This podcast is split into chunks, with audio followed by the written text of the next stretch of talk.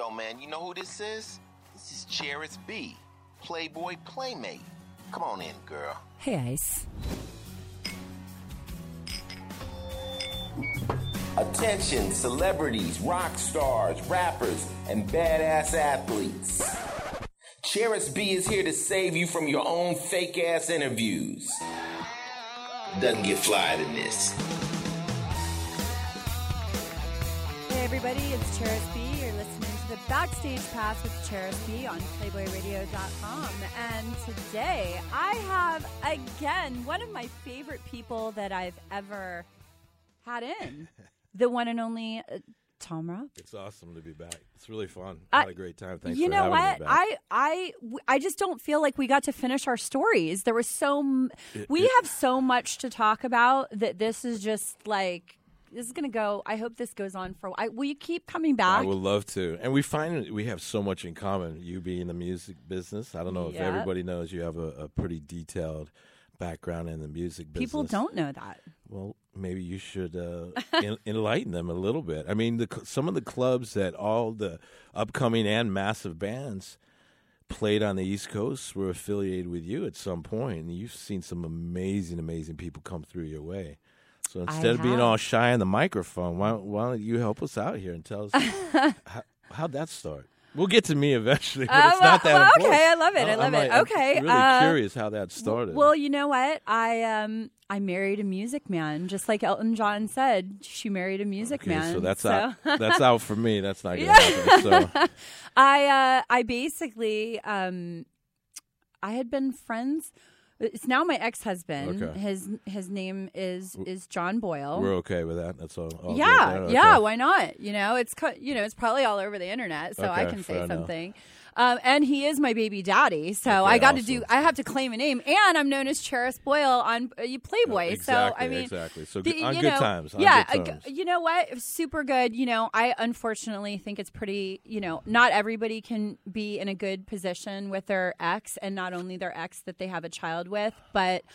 I am in a really blessed scenario. I'm remarried, um, been with my husband now for 14 years, and my ex husband and I have a great relationship. And I think that starts from the fact that we met each other when we were 10.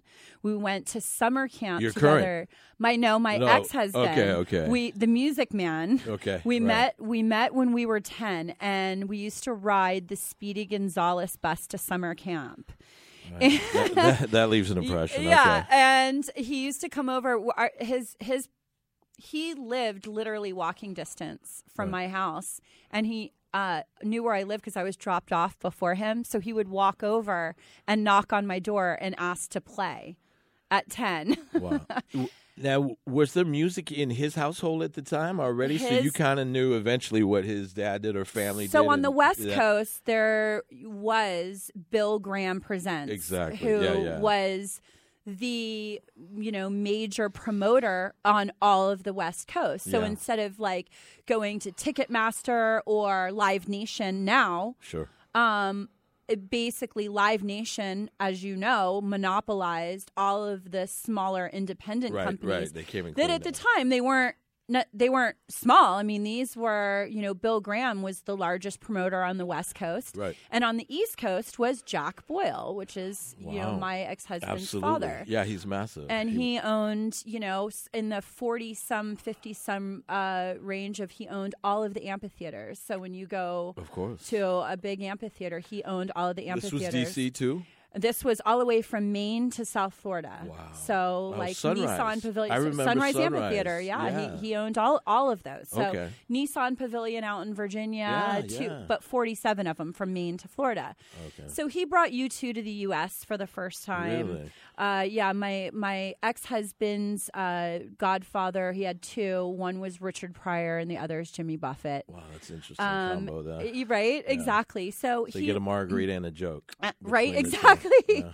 And so he um he had a he had a uh, you know an interesting lifestyle growing up.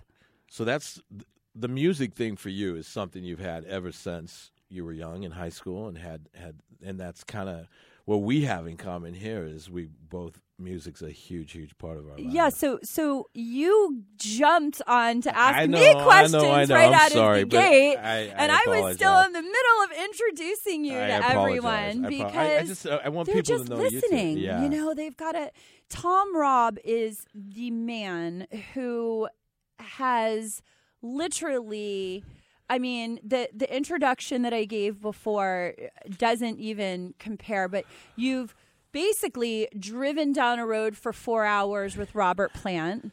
You have and, and I'm gonna go kind of I'm gonna introduce you backwards to what yeah, you yeah, yeah. what you do, let's say, for a living. Right. But what you do for a living is very different than everything that you get to see and everything that is what a backstage, a true backstage pass, Hence the title backstage. hence the title here. backstage Yeah. pass, is you've had the ultimate backstage pass to. I I don't want to say every band, but we're talking bands, Metallica and Hoobastank and Robert Plant, Linkin Park, Dolly Parton, uh, Kanye West, Yeah, System of a that. Down, Creed, Live. I mean, Modest Yahoo, uh, all the way from even um, Chris Colfer from Glee. I mean, Right. even just you know uh, it- actors, and you know, you have the ultimate. So everybody listening, this is the true. I'm giving you the backstage pass to the real man that has the backstage. Well, I think what makes it interesting is you do have this insight, and we were getting into it, and I appreciate it. What I do is I do security for these bands, which we discussed the other day. It is security, but it's so many other titles too. And not, to bore everybody, it's everything from you know, unfortunately, bellman, bag boy, to chauffeur sometimes, to therapist, um, friends at times, but more just to make sure uh, that everything within the tour runs smoother because you're there. I think it's really you have to give a lot and not be concerned about your ego. I get young guys asking me all the time, you know, what do you do? How do you get to this point? And I explain some of the things you have to do, and they're like, I would never do bags. And you're what bags meaning carrying up the bags as the mm-hmm. guy. You know, your band is so exhausted. Getting up at four, getting arriving at four or five in Paris, and you're getting to the airport. First thing you want to do is obviously make sure they're safe and in their rooms. Now you and the tour manager and whoever else wants to make their life easier, and if it means doing the bags, or the cleanup crew or whatever, whatever it it takes. And anybody who thinks that there are things you don't do, then this job's not it for you. Well, it's I egoless. think I think they want to be their their their friend. They want to be the person Yeah. that's like more of their sidekick, not We call that we call that bodyguard. the bodyguard. Yeah, because they want to be friends. Oh, that's a and, good and one. they're- listen, there and you've discussed it. There are many, many cool things about being out there. The travel, the shows. The worst thing you can be, to be honest, is a fan of that band. Which, even though I like all my band's music, I'm not a fan because I can't. But you keep it real because you know. It's I mean, you're, it's a it's a maturity level Right. that either some people have or don't, and you know, it's I. My husband is very good friends with a lot of, as we've discussed, you know, really long time great friends with a lot of very well known musicians Right, right. and and celebrities, and it really takes a certain person that those people will connect with because you can't want anything. The second you ask for something Exactly. the second you're um you know treat them like you're a fan they know that. And he's never cared. And i've heard him say the most awful things to the his you know whether it's Tommy Lee or Travis Barker. I've heard him to their security or no, to, to, them, like Oh, joking around, oh, like yeah, yeah. getting a rouse out of him, Yeah. like saying things that if you were like a fan, you would never Of say. Like he teases them, and is like has a real, true personal relationship, Well- and they like that that personality. we talked about relationships and you you want to be liked by your client that's important but you don't want to be judged because they don't know the hundreds of things you you do that they shouldn't know. And we talked about the advancing, dealing with all the drivers, dealing with hotels ahead of time, dealing with the barricades, people at the front of house, how how quick the doors are getting, the bomb dogs, all the things that take a show they don't need to know. But when they stand next to you, they need to know that they enjoy having you next to them. Right. When they a fan comes up that you're not aggressive, that you're diplomatic, you're you're an extension of them. And every artist is very different. Completely so you have different. to really be personally Of you course. have to be of course. a really good read because some people mu- mu- um, I Travis Barker loves his fans. Like he wants them all up on him. Yeah. We- like we- it doesn't phase him at all in any way and he will sit around forever signing autographs. Doesn't Then there's obviously other people that are literally trying to put a disguise on to slip out the back Yeah. that don't really want to be bothered. Yeah, and and that's a shame. And it it also is different times in their career, to be honest. Or honestly, they are human, so they might be going through something that day. Yep. But we were talking about Chester, who's a friend of yours, uh, of Linkin Park. Lisa, I don't know if I've ever met someone better to his fans. I mean, I I'm lucky that all my bands are amazing to their fans, but he is so compassionate. If he sees something far away, he'll address it. If someone is stopping a kid from coming up, he'll address it and he'll jump off the stage and make sure it's taken care of. And so obviously anybody would take that as a very clear read. Right. This is how I need to treat his fans. More importantly, that's how you should treat all fans. And it's a great example. I mean, we learn every day. So I see something like that. I'm like, this really works. Everybody's happy. He gets what he wants. The fans are so excited. Some, unfortunately, have a different outlook. then there's the Kanye attitude. yeah, you know. Do you think it's- a, I think my voice is. Do you think that um, Uh, Yeah, not to throw you yeah, off there or yeah. anything. You're like, ah. so, Yeah. I mean, you know, at the same time, though, so we're talking about Kanye and how it seems that his read is. I mean, you've worked with Kanye, yeah. and um, you know, one thing that I can say not about him, but you've seen guys that aren't who they appear to be. So, you know, Yeah. I I have at least I've seen guys that He's are who really he appears to be. that's really I love honest. hearing that. There you Now- ding ding ding that is right there the backstage pass. That's that's the Well- kind of thing that you get to hear that's real. I hate to jump off that, but I actually had a great experience on the tour because we worked with really good rock people that he had hired to come in, and they wanted to kind of change the vibe of the tour. And I was asked to come in, and I was lucky enough to have someone above me. It was like, if Tom comes in, he gets to to run it the way he wants to run it, and that was the only reason I came. And it, it's it was just And when creating. you say run it, what does that mean? Well, they have a personal guy that him and I were together in in uh, India with Kanye doing personal about f- I would say four or five years ago. When we were done, What is doing personal mean? means being with him twenty four seven, and they had a team already in place, and we were coming out to do uh, download or uh, big day out in Australia, and he was going to play Okay. we had to go to India because he was looking for factories for work in in uh, fashion. Okay. So I had a very quick experience with him for about two weeks, and you know, personal for him isn't some, something I want to do, and it was nothing wrong. You we're just lucky enough sometimes that you have enough kind of balls to juggle where you're at, maybe I should go this way. So I walked away from that, and then the person who took over three years later asked me to come back and run venue which we talked about is definitely different. It means you're going with the show, you're setting up the show. Right, so it's his arrival, personal. the barricade, Okay. and everything is so. His arrival from the hotel or airport to backstage door is set up with police, medical, barricades, bike rack. Everybody's set up for whether I have meetings or post shows, and then the actual show, which is the building of the show.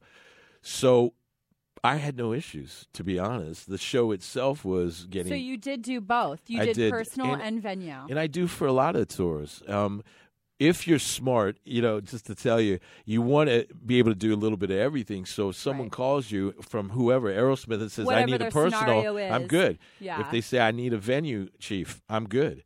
So you, and again, it comes down to the knowledge thing we were talking about. The more you do, the more you learn. And we were talking about even though I've been here for so many years, I learn every day that I can learn more. And there you go. From the Backstage Pass man himself, you are listening to Backstage Pass with Charis B. We've got Tom Robin today. The stories are only going to get better on PlayBoyRadio.com. Hey, it's Holly. Did you really miss the last episode of Swing with Holly and Michael? No worries. Here's what you missed.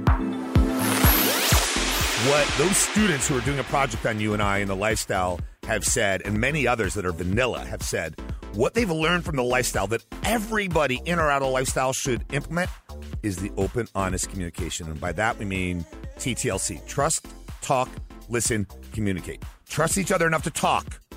At that point, when you're trusting and talking, you're listening and now you're communicating. Because unfortunately, baby, nine out of 10 people already know what they're going to say before the other person is done talking. Mm-hmm. So you're not really listening. Me? No, them. I'm sorry. You're probably not listening. No, not really. So would you? I was. Would you agree or disagree that communication would be number one? It has to be. I believe I it think does. without it, there's nothing below that. and I don't mean just how was your day? Oh, my day No, was good.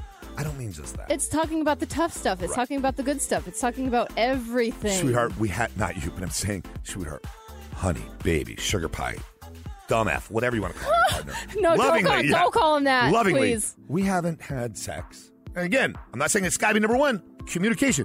We haven't had sex. We haven't been intimate. We haven't just cuddled in X amount of time. Oh, you're keeping score? No, I'm just missing you. Mm. Listen to the rest of this episode of Swing with Holly and Michael on PlayBoyRadio.com.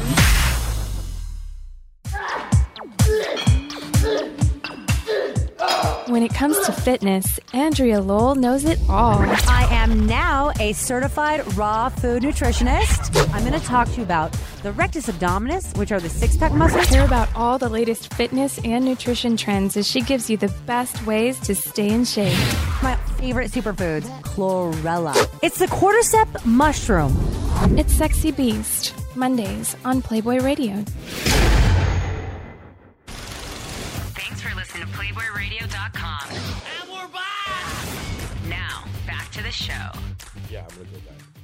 Hey, everybody, you're back listening to Backstage Pass with Charis B. And we have Tom Robin, the backstage, the real back, the real Backstage Pass guy on Playboy Radio. So we kind of introduced what I do, um, so they kind of know what I do. But we still wanted to get back to what we have in common, and it's your background in music. And we were getting to the the childhood uh, frolicking of you, ten year old boy. I was wondering if for some of the people we can just get past that because I'm going to start to tear up and I'll need Oh yeah, oh yeah. Uh, How I became the So the, the, music, part, the clubs, and, and seeing some of these people for the first time, were, were, was it already set in place, or not that interested, or where?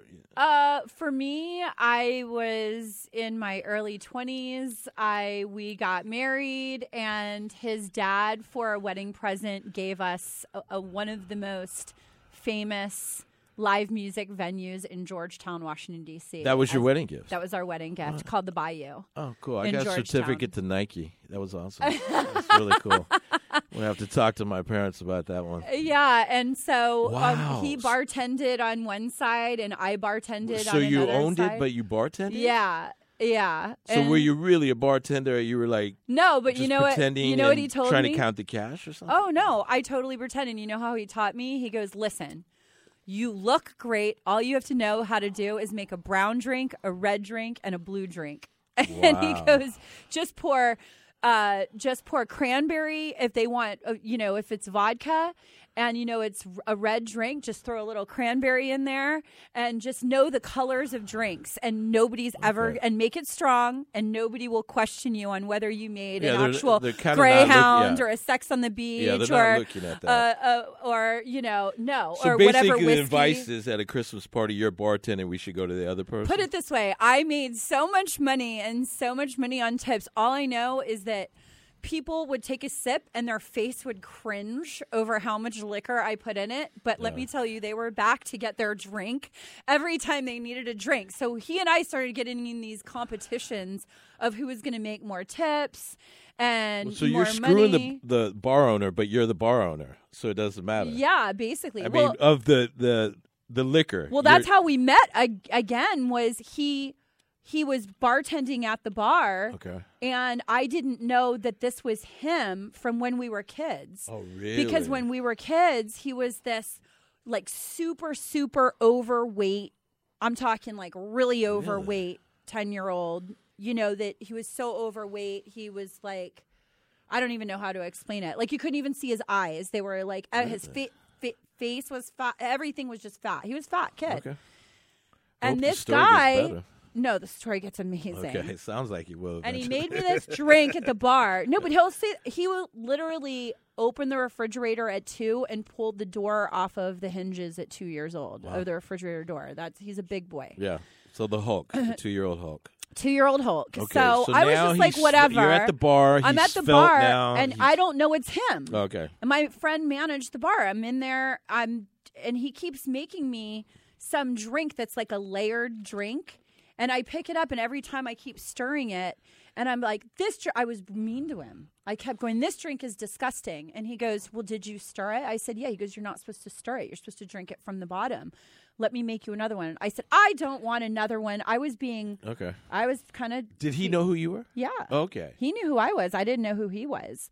And so finally, so we don't know. Was there a roofie I in the drink? some- Do we know? No, he was pissed I, that you I, mixed the roofie I don't know. or- Well, so then he makes me. He's like, "No, you just have to drink it from the bottom." I tried again. I said, "This is disgusting. Can you just make me what I asked for first, which was a vodka cranberry?"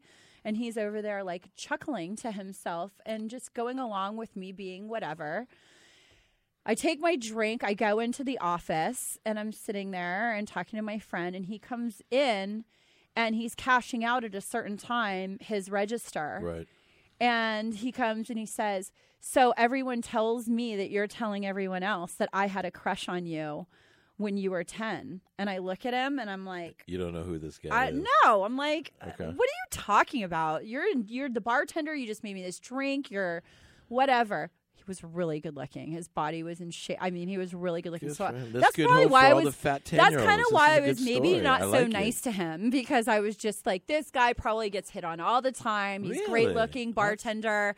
I'm just gonna be bitchy and move on because you know That's your move. Be bitchy and move on. No, I was. Uh, I That's no. that scares guys. That that would be your move. Well, I'm not really into like guys that are kind of like into themselves. Okay, and and you like, thought he uh, was 'cause he's a yeah, he was like dude. looked like a bodybuilder type, and thought like, yeah, like I don't want a guy like prettier than I am. Well, he uses time well from ten to how Well? I don't now? know. I- he did something right. Yeah. So, anyways, he comes in and he goes, I said, what are you talking? He goes, I'm little Johnny Boyle. I'm John Boyle. And I look and my eyes got huge and I was like, what? Flashback to the little tr- yes, and I was like, whole- I, I did the whole no way. Like I was just Wow. blown away, and then he just smiled. and He's like, turned around and walked out. And so that was the and meeting. and my my friend who is the manager had uh, said, yeah, he owns the bar, and I'm saying, but he was just the bartender, and he goes, yeah, he bartends too, but he he's his dad owns the bar. So this So that was the beginning. that was the beginning. And your your people who listen to this never I- knew that. No, so now they know. No. So And you then know, now you're owning clubs. no. So then you Or- know it all just went What? down from it was on from Yeah. that point. He made it a mission, like he was gonna have me, Of course. and Well, it maybe worked. it started at ten. and We it worked Yeah. because within a year and a half we were married and had a baby. So Wow, it did. so work. there you go. Yeah. So I'm going to give you a guy's point of view. You didn't know from the age of 10, that guy was like, I'm going to get this girl. I'm going to go to the gym. Every squat, every curl, he's like, I'm going to find that girl. And protein powder shakes, everything was, I'll eventually find her. I'm going to make her want me. And uh, good to him, it worked. Well, put it this way my son's in Florida with his dad right now, and he goes and walks over to the house I grew up in with my mom. Oh, really? Yeah. Oh, that's so cool. he's over. He's there now. That's so very cool. the setup where his where he we all still live in the same homes, so it's walking distance. So now our kid is going back and forth between Oh, grandparents. that's very cool. And then to really throw you for a story, my stepson. So Okay. my Yeah, my N- stepson, my husband husband, now son, just moved there to work and live with my ex husband. Wow. Well, that's a blended family. We're, by the way, we're going to have graphs yeah. and charts and How's color charts for everybody to follow. How, how's that for like a weird? Yeah. So my awesome, husband now is raising his kid, and he's raising his kid. Yeah, it's That's it gets really interesting. Yeah. See, Well- I mean, we could just go straight to Jerry Springer and forget music and backstage passes, and we can forget. We can just go straight to Jerry Springer. I think that's cool. And it- no, it's. I think it's interesting. And then also, so now you're at the club, and let's say you're the owner now, and, and you're with your husband. Before you were a music fan, and now this is like this is crazy. I'm no, seeing- I was oh, always a huge music fan. I was like, I toured with the Dead. Like, I was that Really? girl that had like the dreadlocks and was like Wow. All like mushroomed out. Really? With, yeah, At, at what age on. was that? Okay. Starting, oh, that's bad. Starting at, I would say, people. yeah, Say like what we need to hear. 15. Okay. All right. 14 15 um into my let's say just around 20 21 was like full on So, super hippie like led zeppelin deadhead, deadhead okay, that was my next question. Do you have an appreciation for every? i have an appreciation for all music. Okay, so- i'm like i i could actually do i could i could answer some tough questions about musicians and different things i think. I think i'm pretty well now pretty that good. you're you're there and and you have that background and you're starting to see other bands come through is it exciting for you at the time besides the fact you just got married and have a, having a kid is it really the music part of the business interesting to you at that time hundred and twenty percent because you said Eminem and some of these other people came to Oh, some of your Eminem clubs threw at up the in my car. Oh, congratulations!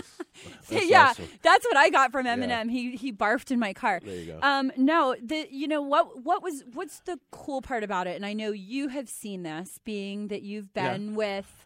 Uh, you know all of these different bands and, and celebrities and stars, and then your brother also being the lead singer of Hoobastank, Right, right. and getting to see how hard he worked, Sure, sure.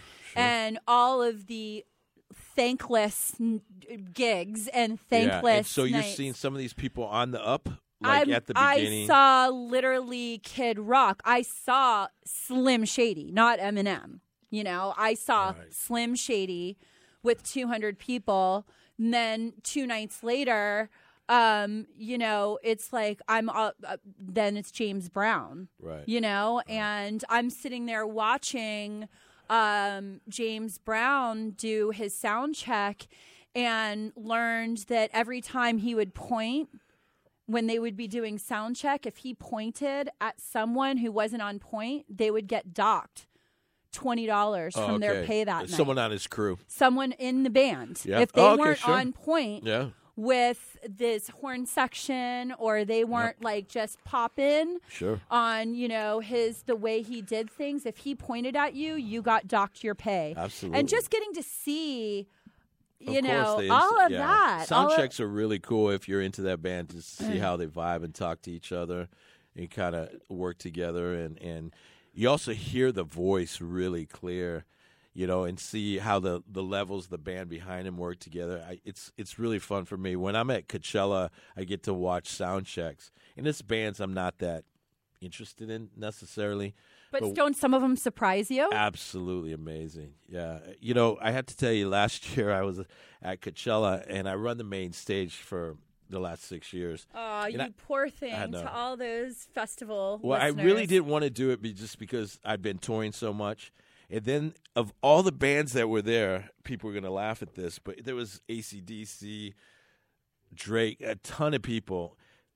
Steely Dan was going to be on, and that's the only one I cared about. So I was like, you know what? So I- good live. Yeah, yeah, and I've never seen him. I grew up in the '70s and '80s listening to Steely Dan amongst a hundred other bands, and I was like, I've never seen him.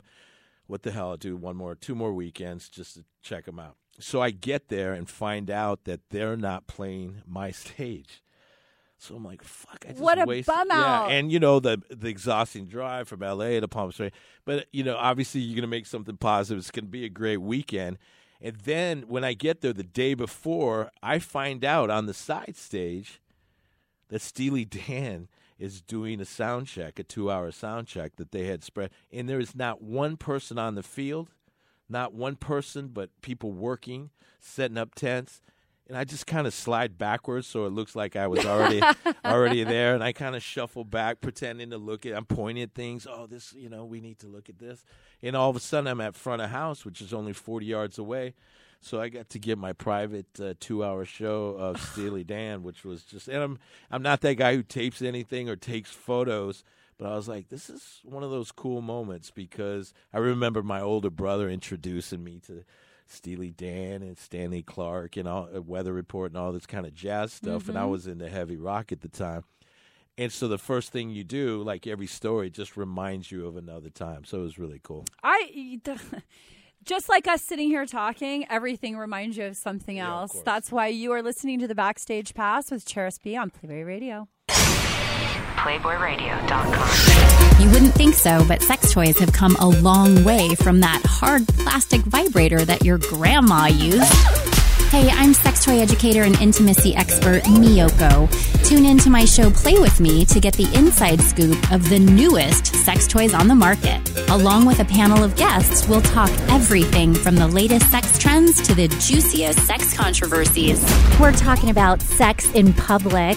Do you consider yourself monogamous or would you like to maybe consider having a relationship with multiple people? My boyfriend keeps bugging me because he wants to stick it in my butt. That's the type of conversation we're having today. So come play with me. Tuesdays at noon Pacific Standard Time on PlayboyRadio.com. Couldn't catch Mansion Mayhem last week? Well, here's what you missed. Halloween is over. And so that's when you know. know everything goes into overdrive, especially if you're out here in LA. They're playing Uh, Christmas music at Starbucks. that- see, that's what I wanted to s- a- ask you. Agree or disagree? Should we be waiting till after uh, Thanksgiving to put up Christmas stuff, or is it okay to start putting stuff up now? no, it's not okay. I think you should wait because it's still like pumpkins and corn and like it's still very like w- warm and not Christmassy. We don't need to see all that bows and cranberry Thank colored you. things. It just isn't time. Thank you. I believe that it's Nordstrom's. I apologize if I'm wrong, but I did see something. Someone had posted that they had a sign saying, "No, you will not see any, uh, you know, any holiday decor until after Thanksgiving. Let's do one holiday at a time." Thank I was like, "Bravo! Goodness. You guys are finally getting it. Stop it!" I mean, I was seeing Halloween stuff in like August. Well, You know what I mean? Going really? the year flies by as is without that crap. So it's like, come on, let us just slowly ease into these holidays and people already started putting up. That's why I was asking because I was seeing posts, and I and I I do. That's kind of like my morning paper. Yeah. I wake up, I grab my phone, I lay in bed for about half an hour, and I just flip through. Yeah, I just a see what's out there on, on the feeds, whether it be Facebook, uh, Instagram, Twitter, and I'm seeing people putting up their trees. it, how And do I'm you like, keep that what? alive? Listen to the rest of this episode of Mansion Mayhem on PlayboyRadio.com.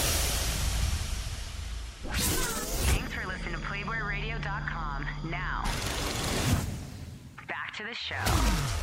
Hey, everybody, you're back with Charis B and Tom Robb on Backstage Pass with Charis B on Playboy Radio. Hey, those breaks are getting in the way of our conversation. I know. God, I forget just, where I'm at. And we I- were like we- telling a good Coachella story. I and- know. Okay, so so Steely Dan was where you were at, and that's Yeah. what you were asking me. Like, have I Yeah, been yeah. into music in general? Like, I was the fourteen year old that was listening to like Mountain Mississippi Queen. Really? And I was like listening to uh, a band uh, that was a side project for Mark from Okay. Dire from Dire yeah, Straits yeah. So how's that? Is there someone in your? Let's not talk about the the My mom. husband. Okay, that's the question. My mom was always like, I grew up on Crystal Gayle and Is she Southern? and Linda Your- your? Ronstadt. or yeah. just Southern rock. Southern Rock. Yeah, Linda, Linda Ronstadt. That's huge. I grew up with, you know, a Little Feat.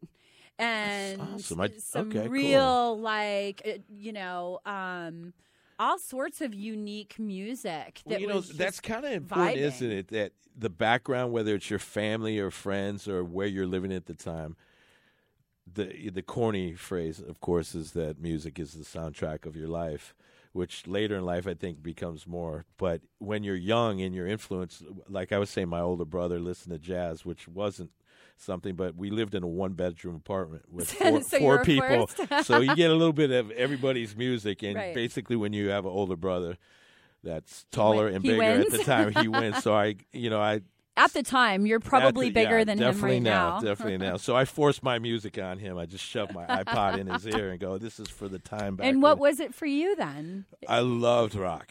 Uh, what what we had a little short period when I was twelve, where we lived in the trailer park in um, in between Dallas and Fort Worth. And a lot of my stories go back to the trailer park. So this is one place we differ. We we differ a little bit.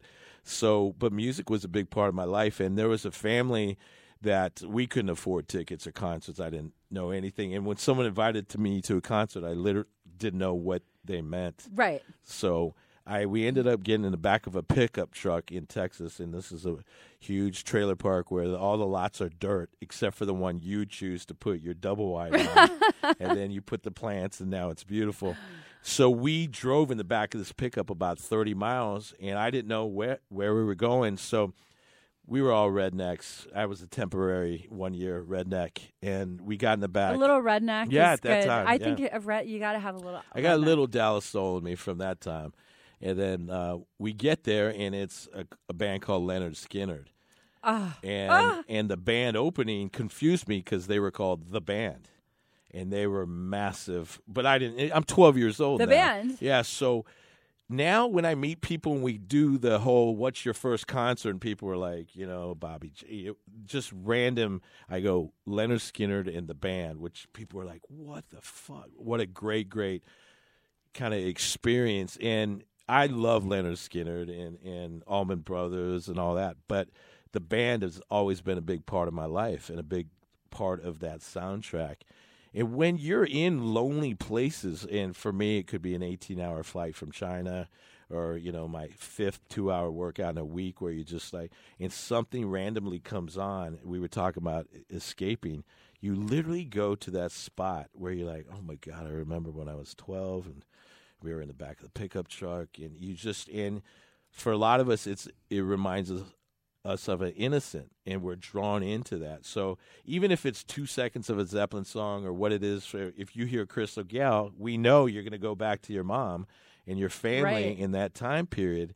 And I think that's what people love about music. It can transport you to another place. Now, when we're doing other things, like I'm sure you work out or do yoga or Yep. these times where you might, I'm sure we're probably not doing, you know, Motorhead Well, I'm not or Slayer. I'm not working out to Crystal Gal. Yeah, I'm I go more for like the hardcore, Exactly. like I'm a 50 Cent, like Jay Z rap, Awesome. like worker outer. Yeah, It's got to be like. No, actually, it's like DMX. Okay. Yeah. Like I want to like kick someone's ass. Like How about when you want to, uh, this is a little cheesy, you want to write a letter to your husband or you want to write or journal something about your kids? Would you put something that would take you Oh to yeah, that place? Of, course. Um, I think.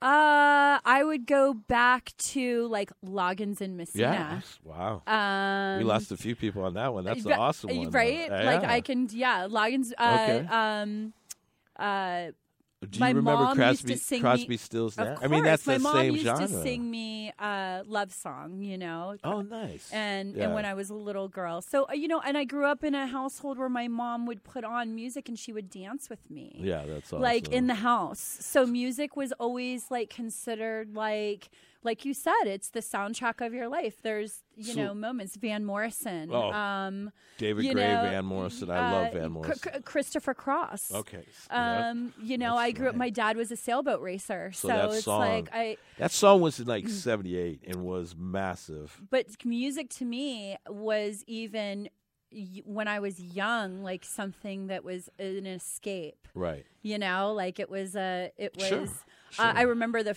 I I my first record.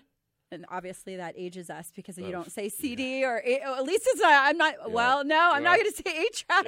I remember them, Beta. but yeah, no beta. Yeah, no, I was the record era, and it was um, Joan Jett and the Vinyl. Blackhearts. Yeah.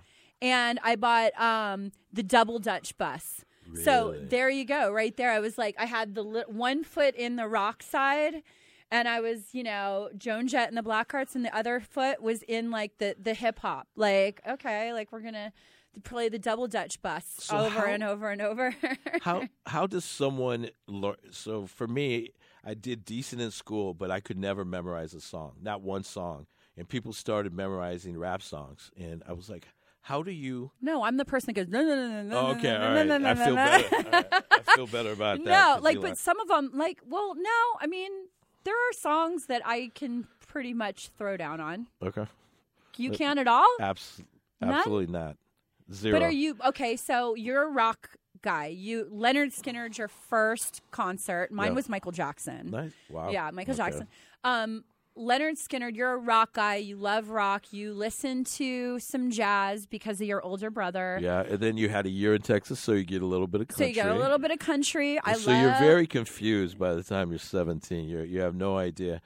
Um, but rock always f- from Zeppelin. I grew up on the my old. I had two older brothers. Another one was the Beatles. So there was the conflict in the house was Beatles or the Stones, and I'm like, why are we arguing over British bands? I don't even know anything about these guys, but I love the Beatles, and I wasn't much of a Stones fan. And of course, later in my life, bump bump into them many times. See, if I had to pick, I'm like, I'd rather be a. St- I Yeah. honestly, I.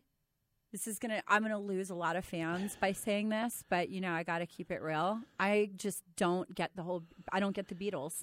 Like it doesn't do. Well, if you ever, yeah, me. if you ever get a chance, I know to- that's to- really bad, you- and I, I know people are going to be like, "I'm such an idiot." well, I Like, think it's more the story is really interesting. I mean, uh, if you watch any of the documentaries, which I have. I, love, try to like them. It's like salmon. I try to like it over and over, and every time I still, I'm like, I don't, I don't know why people I don't think you have to. Yeah.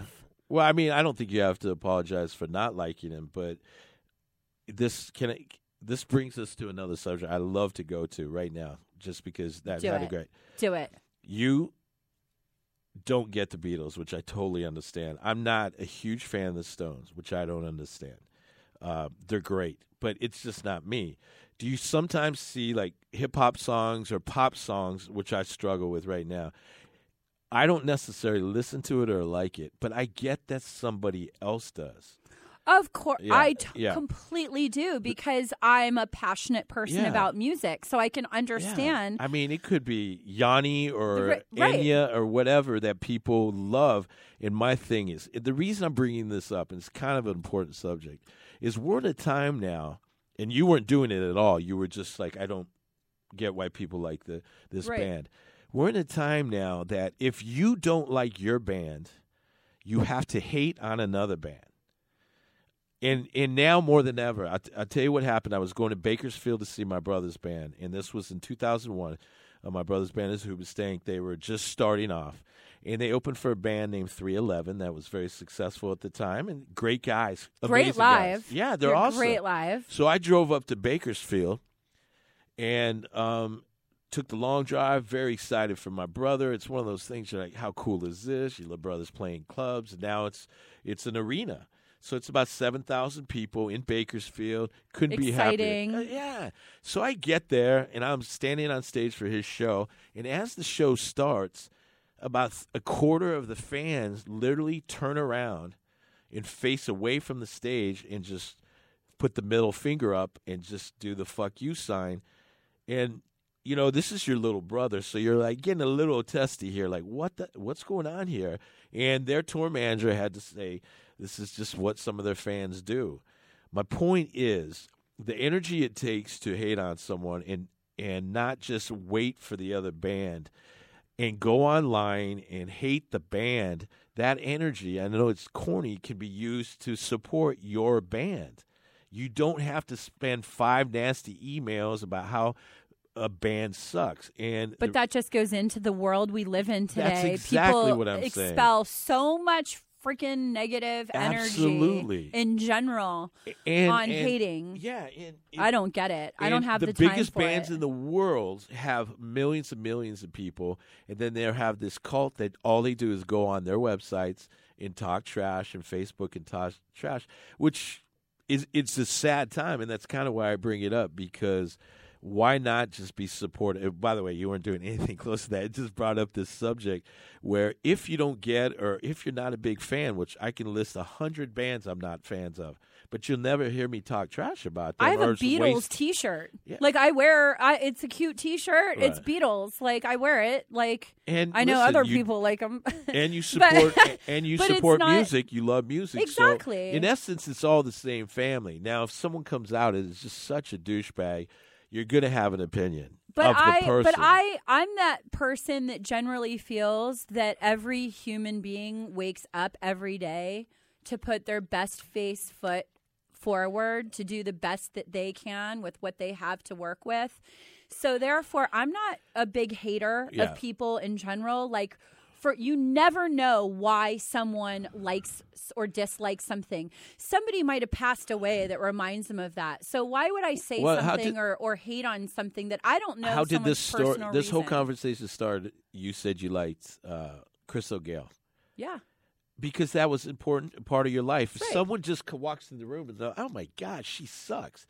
It's kind of erasing some of your good memories and good emotions. It's like, why would I anybody feel need to I do just feel bad for people who don't take the time to educate themselves on people's stories or their reasons. People that don't ask questions and don't want to know why someone cares about it or maybe why Crystal Gayle is great to somebody or yeah, maybe they and why find out it should be important that it isn't for them. It's it's it's a tough. I right agree, it's a and that goes that. into people enjoy hating, and let's pick. Up. No, we're not going to pick up hating. We're going to go back Yeah, to yeah, all some great positive- backstage yeah. pass stories on Backstage Pass with the Charis B on Playboy Radio. If you haven't been listening to PlayboyRadio.com, this is what you're missing.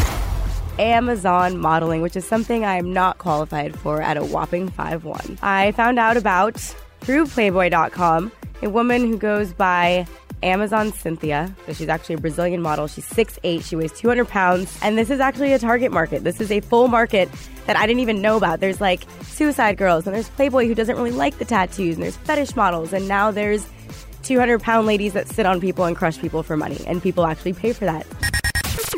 You know what you should do? Vicky? Nope. You should go to a 24 hour fitness. You should actually smoke cigarettes while you're on the treadmill. LA people would be like, oh my God, I dare you sing this. Asians smoke. The minute they walk out of the gym, they all start smoking cigarettes. That's why. That must be why Asians live to like 130. They've got it all right. They figured it out. for this and even more great content, make sure to go to PlayboyRadio.com. Hi, my name is Neferteri Shepherd, Miss July 2000, and you're listening to PlayboyRadio.com. Are you still having intercourse with her? Oh. Now, back to the show. You're back with Charis B on Backstage Pass with Charis B and Tom Robb today. And we were just sitting here actually talking about, um, we we're talking about Metallica versus a hip hop artist on like a festival stage um, when we were on break. And we were saying that as we were talking about haters before we went to break and people hating on people, uh, we came to a, co- a conclusion, I think, that you're saying You you, could never put on like a rap or hip hop festival, act yeah, a i- at a festival. festival before Metallica because the Metallica Fans fans, would passionate, never like they're so passionate they would never d- like put up with that they couldn't deal but you could put rap or hip hop artist fans, fans in front of Metallica. Metallica in front of their yeah. act that they're there to see, and they would still love Metallica. it's fun. It's we've done the yeah funny. we've you know if you do the festivals all over the world and and usually Does anybody not like Metallica? I mean, I mean this is kind of what I we were talking about. I don't talking know if about. I've Yeah. ever heard of anybody. There's people that actually part of that last conversation. and We won't dwell too much. Is it's like the Yankees and the Cowboys and Metallica. They have a, a massive amount of haters be, because of their success. They do. They have their mm-hmm. fans are amazing and they cross the globe.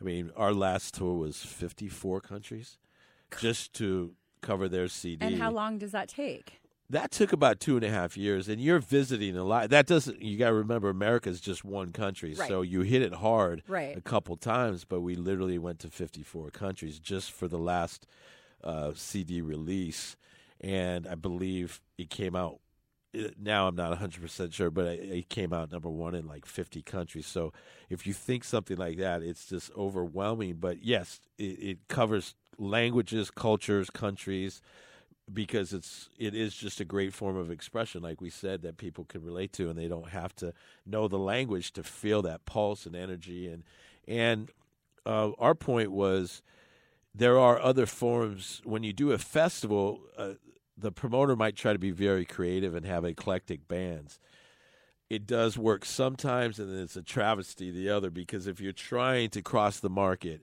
if someone's coming to see Metallica at 10, they really want to see metal or heavy rock or rock. And when we were doing Big Day Out in Australia, it was very eclectic. And you would have a, oh, not a pop, but a pop rock or a slow pace. And fans would get a little excited and start chanting Metallica or someone, the other band names three hours Right. before Oh. while the other band's on stage. So um, the band that themselves obviously aren't for that, but they they love their fans. They're amazing and and Do Metallica fans all look the same all over the world? pretty. No, there's some. co- Well, obviously Japan they don't look the same. Well, that's a no, it's- uh, given. yeah, but they're de- They well, don't have long hair and wear like leather No, jackets and No, you know the first time we went to Japan, uh, I can remember. they like businessmen in Uh, suits. there was, yeah, Really? there was, and it threw us off. We were like, "Are we at the wrong building? Is there a convention going on?" Not all, but you definitely would see a few guys in suits, and we we kind of laughed. But the yeah, the general uniform obviously is a black T-shirt. Okay, I've got a I've got a question for you. Out of all of the bands and rock stars men that you've been done security for, have you ever seen a woman actually faint from looking at someone like they did back in like the you know, like when Mick Jagger got on the stage in like the 60s and 70s or or Robert Plant with Zeppelin and then you just the women are fainting. Have you ever You know- seen something really like does that really happen? the the fainting I haven't seen, but I do see incredible handshake. Like Yeah, they I've cannot take a yeah. photo, and you feel bad because everybody's looking. I know. So we always grab someone to grab the phone so they don't feel that. We- I was just somewhere not too long ago. We it makes ate- you feel bad for them, yeah, right? and we're happy that they're excited, but it's like you probably shouldn't be that using a camera Yeah. or or drinking coffee Right. at this moment, you know, or driving any heavy machinery. But yeah, you get that, and, and the other ones are they're so excited they can't speak. But I have to say, like I always do, uh, my clients are so great that they'll take the time and hey, you're good. Take your time. We're good. We're not in a rush, and they kind of get it together. And yeah, some girls are cr- incredibly emotional. A lot of crying. A lot of crying. A lot of crying. And here's the one you, you A probably lot of crying? Here's the one that'll throw you off a little bit. So I've I've mentioned Chris Colfer, uh, who does a book tour. He he was a cast member on Glee, and when we did book tours, great, great. But I could see. Yeah. But I could see why. Yeah. Um, he would because he evokes emotion Absolute- because abs- of his lifestyle and, And- being yeah. out, and Yeah. people are looking for people like him exactly. to connect Absolutely. with. Absolutely, no, it's a such a positive Yes. thing. But when we do a book line, it's kind of like a line to Disneyland. You you go back and forth. You're going to come up and and uh, hand the book, and he'll write something and. But I can't tell you how many times we're like, "Whoop!" A little teardrop on the forward page there, you know, because the kids are so set, you know, and Right. and so They, happy. He saved their life Yeah, and yeah, he's and- made them like yeah. a confident person of who they are in the world without feeling shame or guilt. and, and then he he writes these stories. He he he because for everybody listening, he's gay. He's outward. yeah. He's outwardly gay, and, and his he's character young, is, and I think and his character yeah, is, yeah, and, and- he's he's somebody that Oh, people so, can connect listen, with. my thing with him is we always talk about you get to choose some of your clients, and we are like Arnold and Danny DeVito, you know, in twins. Twins. There is nothing. In fact, we are. We don't have time, but I'm going to cover him and I meeting is one of the funniest stories. But we somehow connected, and he's I he I think he was 20 at the time. I think he's 25 now, 24. And I was with him when he turned 21, which was an interesting night also. I want to hear that. Yeah, we will tell that one. But I literally tease people that I just try to stay close so I get smarter through osmosis. Because he's Really? so smart and so brilliant. and so funny that I just kind of sit back and he he knows when he says something funny he'll look over and I'll just have that kind of the eyes rolled going I can't giggle it's not good when the bodyguard is giggling or crying or falls down in the fetal position Especially Yeah. at your size and Yeah. muscles It and the tattoos silly. and but the I stature. do gi- I do giggle a lot with him Really? yeah, So and he's- he's he's and, and more important he's so unbelievable to to his fans and he cares so so much and you can sense it. And you know the bookstore wants you to rush through and he's like fuck that. When he get to everybody. We're fine. We're not in a rush. But he's really sincere. So the original question is do they get emotional? Not fainting but they really really take this home with them. The connection is something that they go home So when you see the videos from back in the 60s and 70s, do you I- really think that they were really fainting then? Because there wasn't as much. There, th- back then, there really wasn't that much going on in people's lives It- that evoked that much emotion. Now Well- we have all these TV shows and everything. So Well, it was the British invasion and things. We can go into that because it, there wasn't a, a ton of music here. There was obviously, but the British invasion came with the sex appeal of Mick Jagger and, and Robert Plant and a lot of people. So it was real fainting. I think. It, I think it was real. Well, how how low that Robert Plant wore his pants could potentially make me faint. So, I, I will neither confirm or deny.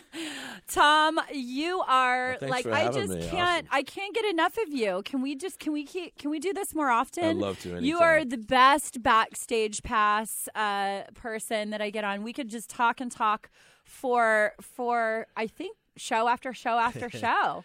I I. I love it. I love fun. it. Thanks for coming on backstage pass with Charis B. Everyone, that was Tom Robb, the one and only uh, ultimate Dude, do everything, man. Do everything, man. This is Charis B on the Backstage Pass on Playboy Radio.